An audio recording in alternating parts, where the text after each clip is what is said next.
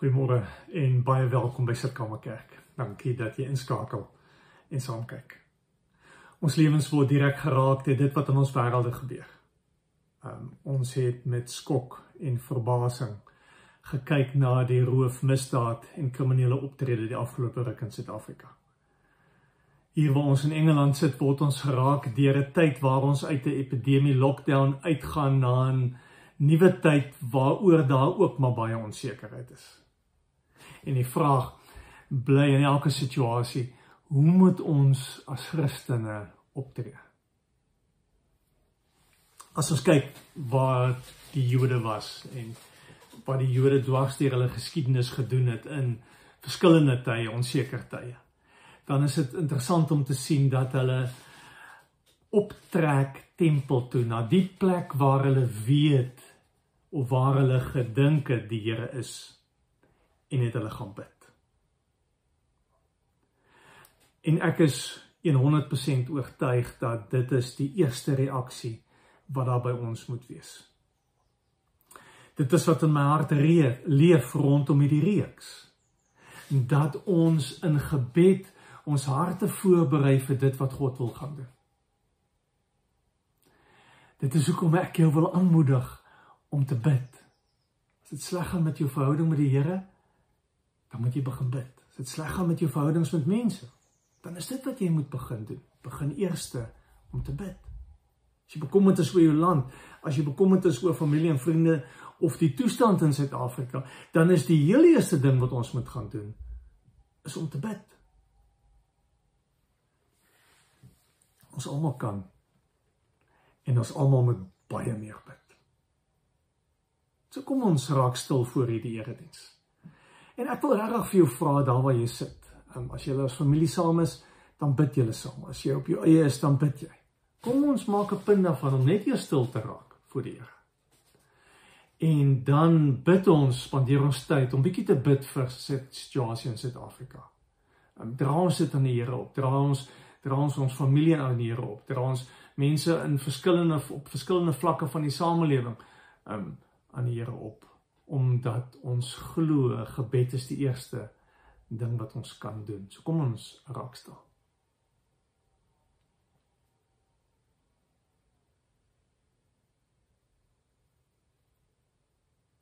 Hemelse Vader, ons kom ver oggend as u kinders na u toe en ons kom bid vir Suid-Afrika.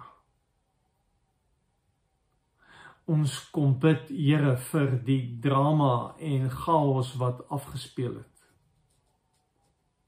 vir die hartseer en en spanning en en Here vir die vrees wat wat dit in soveel mense se lewens veroorsaak het. Maar Here ons kom bid ook vir mense wat wat direk daardeur geraak word wie se lewens bedreig is bedreig word. Wie se voortbestaan bedreig word wat nie werk het nie. Werk verloor het, Here. Wat wat wat al hulle aardse besittings verloor het. Ons kom bid vir mense wat niks het nie.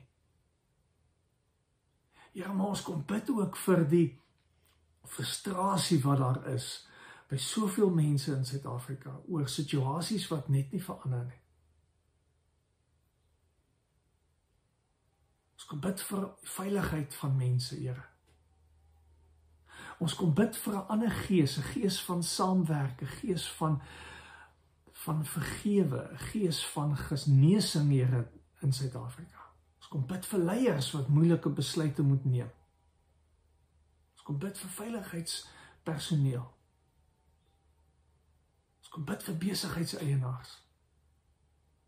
Ons kom bid vir werkers, Here.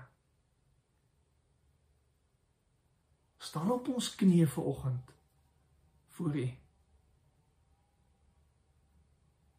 Here, ons kom bid ver oggend ook saam met Psalm 123 as ons sê, Here, ons kom om U te dien. Ontferm U oor my sodat ek my oor ander kan ontferm.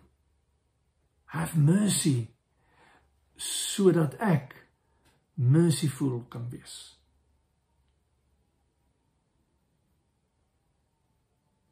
Amen.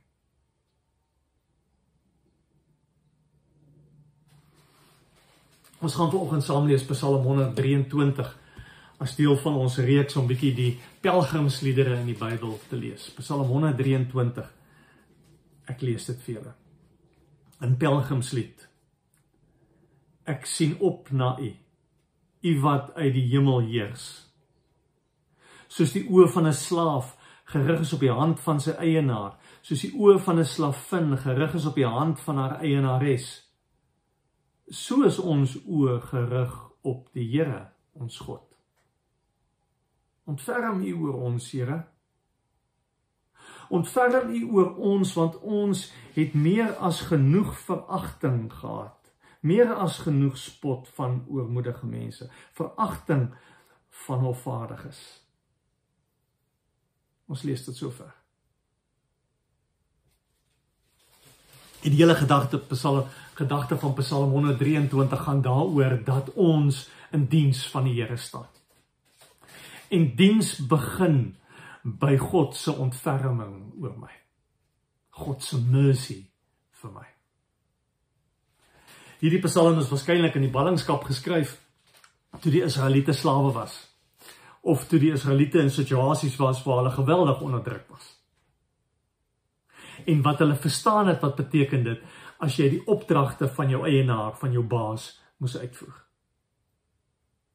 Ons moet onthou, 'n slaaf in die tyd van die Bybel het niks kon niks uit sy eie uit doen nie.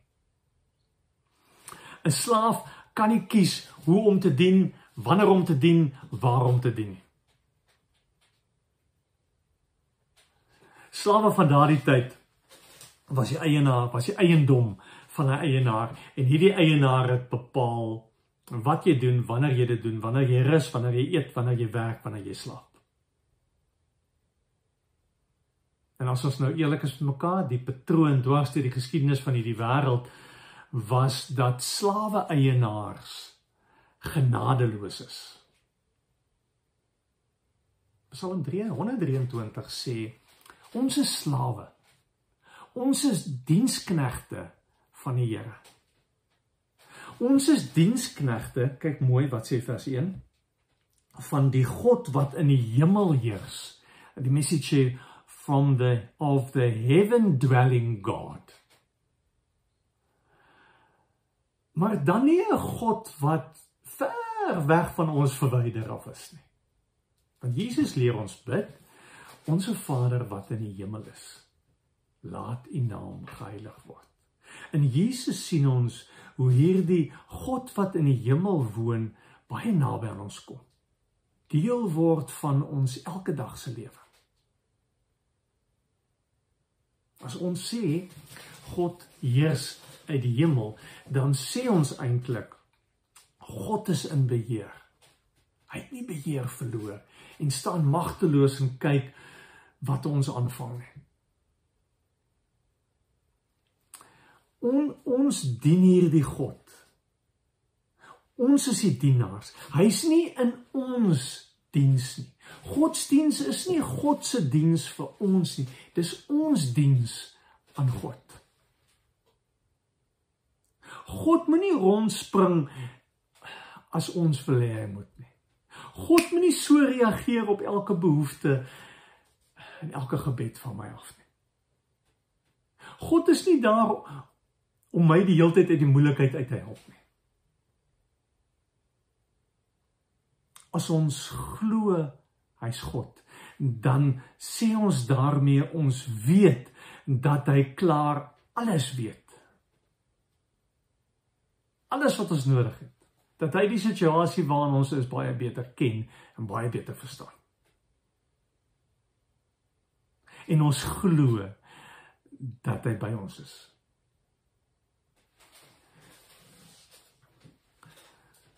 En dan vra hy van ons om te bid en om te vertrou. Maar hierdie slawe eienaar, hierdie hierdie baas van die slawe, hierdie eienaar van die slawe is anders as die slawe eienaars van sy tyd. Want ek lees 3 keer in hierdie gedeelte die volgende. Einde van vers 2. So is ons oë gerig op die Here ons God totdat hy hom oor ons ontferm. Ontferm U oor ons, Here, ontferm U oor ons. Hierdie Psalm sê dat hierdie slawe eienaars heeltemal anders as die slawe eienaars van die wêreld. Hierdie slawe eienaars hierdie slawe eienaar is iemand wat wat hom ontferm oor mense. En die woord ontferm beteken dis iemand wat hom afbuig na iemand toe. Soos jy afbuig en kniel by 'n kind wat van sy fiets afgeval het. Dis daai gedagte. Hier is 'n God wat dit wat ons die meeste verwag en die graagste wil hê, mercy, genade, ontferming vir ons wil kom gee. Die die die message sê dit so mooi we are watching waiting holding our breath awaiting your word of mercy. Ek dink in die tyd wat ons leef in die tyd wat ons sien afspeel in Suid-Afrika is dit dalk die woord wat ons in hierdie tyd meer moes gehoor het. Die woord mercy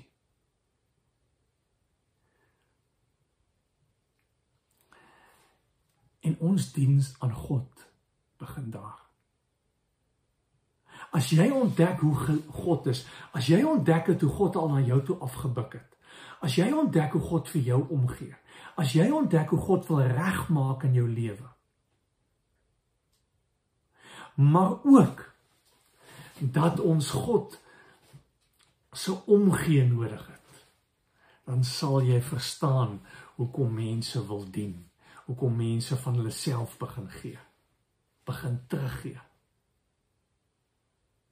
Hoe het jy al God se mercy, God se ontferming ervaar? Hoe was dit waar in jou lewe? En as jy baie eerlik is vir oggend, wat soek jy die heel meeste?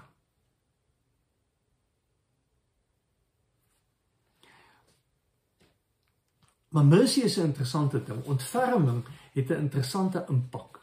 En en en dis die tweede gedagte. Die eerste gedagte is dat ons ons ons as ons wil dien, moet ons eers iets verstaan van God se ontferming vir ons. Die tweede gedagte wat hierdie Psalm vir ons wil kom sê is dat as ek dit verstaan, dan kan my diens aan God skuif na my diens aan ander mense. Kyk hoe mooi na die Psalm wat ons weer gelees het. Vers 1 begin. Hy sê ek sien na u op. Ek kyk op na u. Ek lig my oë op na u. En dan einde van vers 2 sê hy so is ons oë op u gerig. Hier is 'n beweging wat sê wat soos ek kyk na God so kyk ons saam so ons ons almal se oë saam op u gerig Ek staan net ek staan saam met ander voor U Here. Have mercy. Ons diens begin by God wat vir ons mercy het. En dit challenge ons om so ook om ook so te wees. Ons moet ook afbuig na iemand wat geval het. Wat met stikkende knie op die pad lê. Wat seer is, wat hartseer is, wat alleen is, wat onseker is, wat bang is, wat bekommerd is. Ons kan die preek veilig hou en stop by God se ontferming vir ons. En en ons kan die preek stop en sê ons moet God dien. Weet julle, dis altyd die gevaar van geloof en dis altyd die gevaar van gevaar van kerk. Want want solank ek oukei okay is en solank ek God se mercy ervaar het, dan is alles reg. of ons kan 'n stap verder gee en vra vir wie het jy missie? Vir wie het ek missie? Oor wie ontferm ek my? En as ons hom nou nog verder wil trek en baie eerlik met mekaar kan wees, dan sê ons ons wat God se missie al ervaar het. Hoeveel missie het ons vir hulle wat ons te nakom. Vir hulle wat roof en steel en swak regeer en nie oppas nie. Hoeveel mercy het ons?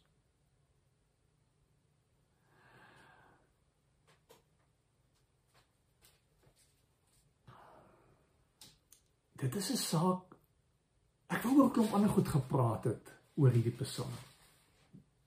Maar dit wat dit wat uh, hierdie week in Suid-Afrika gebeur het, dit die emosies wat ek in my hart ervaar het, die woede, die ongemak, die ongeduld, die het my gedwing om te vra Marian, hoeveel missie het ek?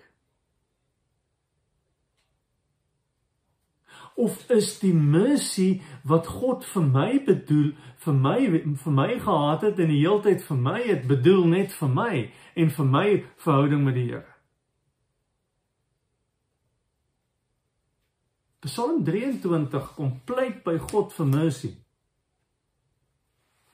Sodat hy mercy kan hê saam met ander vir ander. Vir alteenoor hulle wat dit nie verdien nie. Want as ons eerlik is, ons kry God se genade, ons kry God se mercy. Kry ons nie omdat ons dit verdien nie. want van die Psalm skryf laaste paar verse skryf hy hy sê hy, hy skryf oor mense wat wat hom te nakom wat hom verag wat hom spot wat hom verneder mense wat steel en roof en afbrand afbreek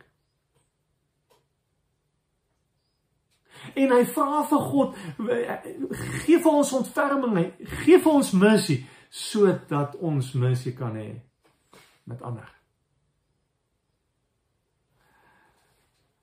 Dit is die Christelike reaksie wat ons moet hê. Ons moet die missie wat ons van God gekry het, moet ons gaan uitgee vir mense, gaan uitleef vir mense wat dit nie verdien nie. Maar wat dit miskien die heel nodigste het.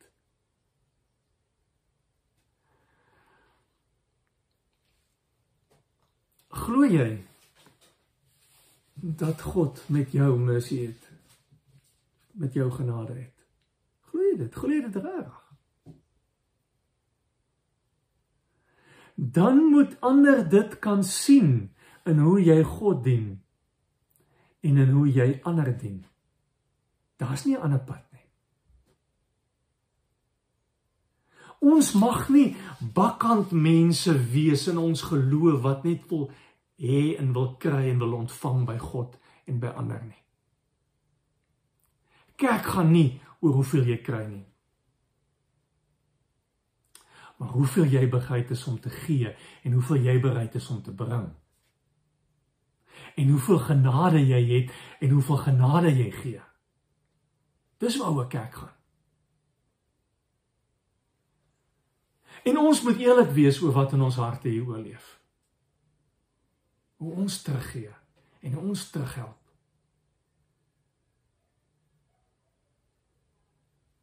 en ons terug uitreik. Ek het gesien in die afgelope 15, 16 maande hoe selleiers gee en gee. Hoe hoe sonnaarskool Hanlie gee. Hoe hoe hoe, hoe die musiekspan die heeltyd gee. Hoe hoe, wanneer jy op kantoor die tegniese mense die heeltyd gee. En ek moet eerlik vir myself die vraag afvra is hoeveel gee die res van ons terug? Hoeveel dien ons? Hoeveel missie het ons?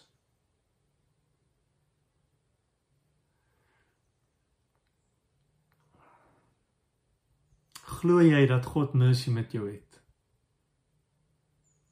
Dan moet jy begin omgee en ander wat geval het begin ophelp. En verander genade hê, selfs vir hulle wat dit nie verdien nie juis vir hulle wat dit nie verdien nie.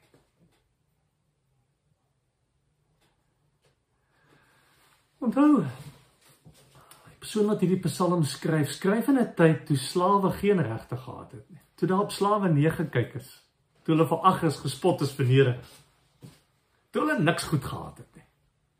Toe hulle misbruik is.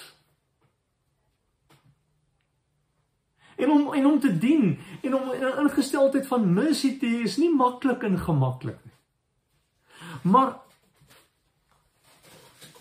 as ons vra wat die Christelike reaksie moet wees in hierdie onseker tyd, dan is dit dit.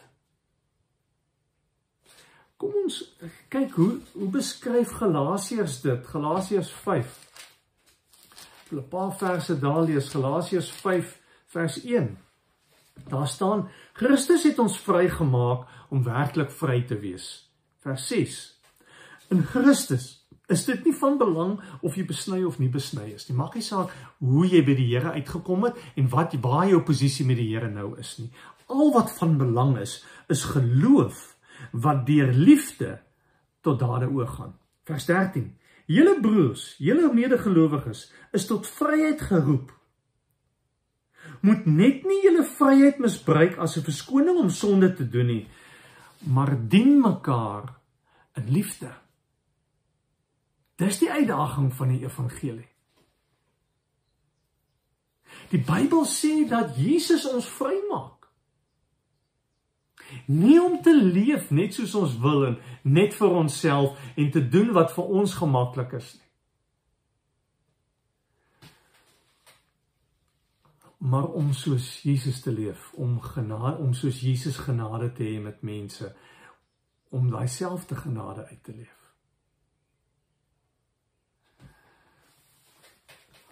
Moeder Teresa het eenmal gesê, three things in human life is important. The first thing is to be kind. The second thing is to be kind. The third thing is to be kind.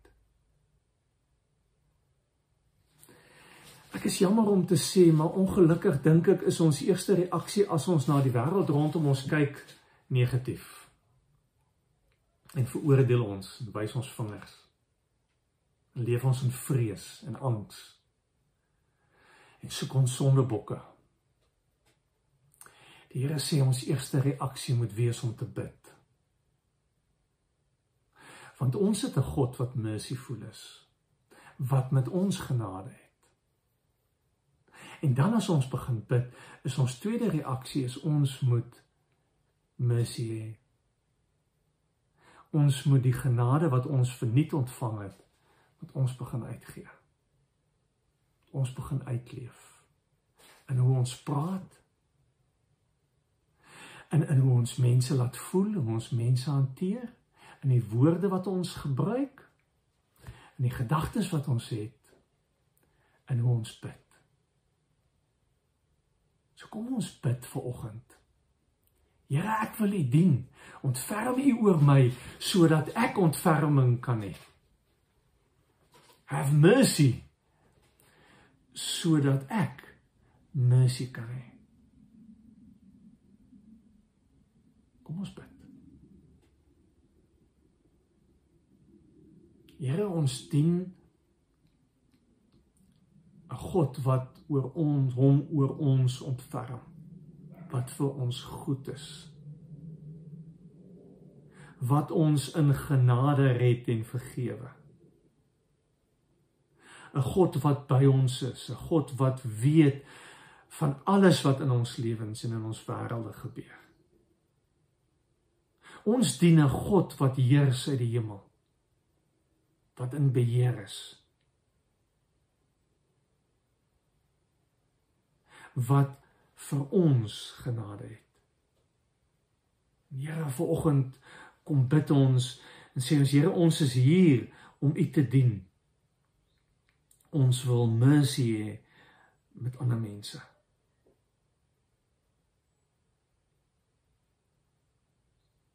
Here ons is bekommerd oor ons mense in Suid-Afrika. Ons is bang oor die toekoms van ons land. Here ons is bekommerd oor die pad wat voorlê en juist daarom wil ons eerlik wees en sê ons is jammer dat ons U nie vertrou nie, Here. Help ons om U meer te vertrou. Dankie dat U vir ons lief is. Dankie dat U by ons kom stil staan. En ons kom optel en ons vergewe en ons kom heel maak en gesond maak. Here, ons wil ook so wees met ander. Help ons daarmee. Dankie vir hierdie moeilike situasies waarin ons is. Waarin ons uitgedaag word om u mercy uit te leef. Bid dit om u naam alleen. Amen. Ons kry geleentheid om die Here te dien met ons offergawes. Ehm um, julle het al die inligting hieronder. Ons verjaarsdag, uh, Mark Johnson se birthday is on the 19th. Mark, may it be an amazing day for you. I hope Elisha do something special. En Nelia van die juffrou vir jaar 20ste, Nelia is in Suid-Afrika op die stadium. Nelia mag dit vir jou 'n baie spesiale dag wees. Ons het volgende Sondag ons eerste saamkom na lockdown. Ehm um, ons weet nie presies hoe die lockdown gaan lyk uh maandag nie, maar ons weet ons mag in 'n groot groep buite saamkuier. Ehm um, ons gaan 11:00 Sondagoggend in Greenwich Park saamkom.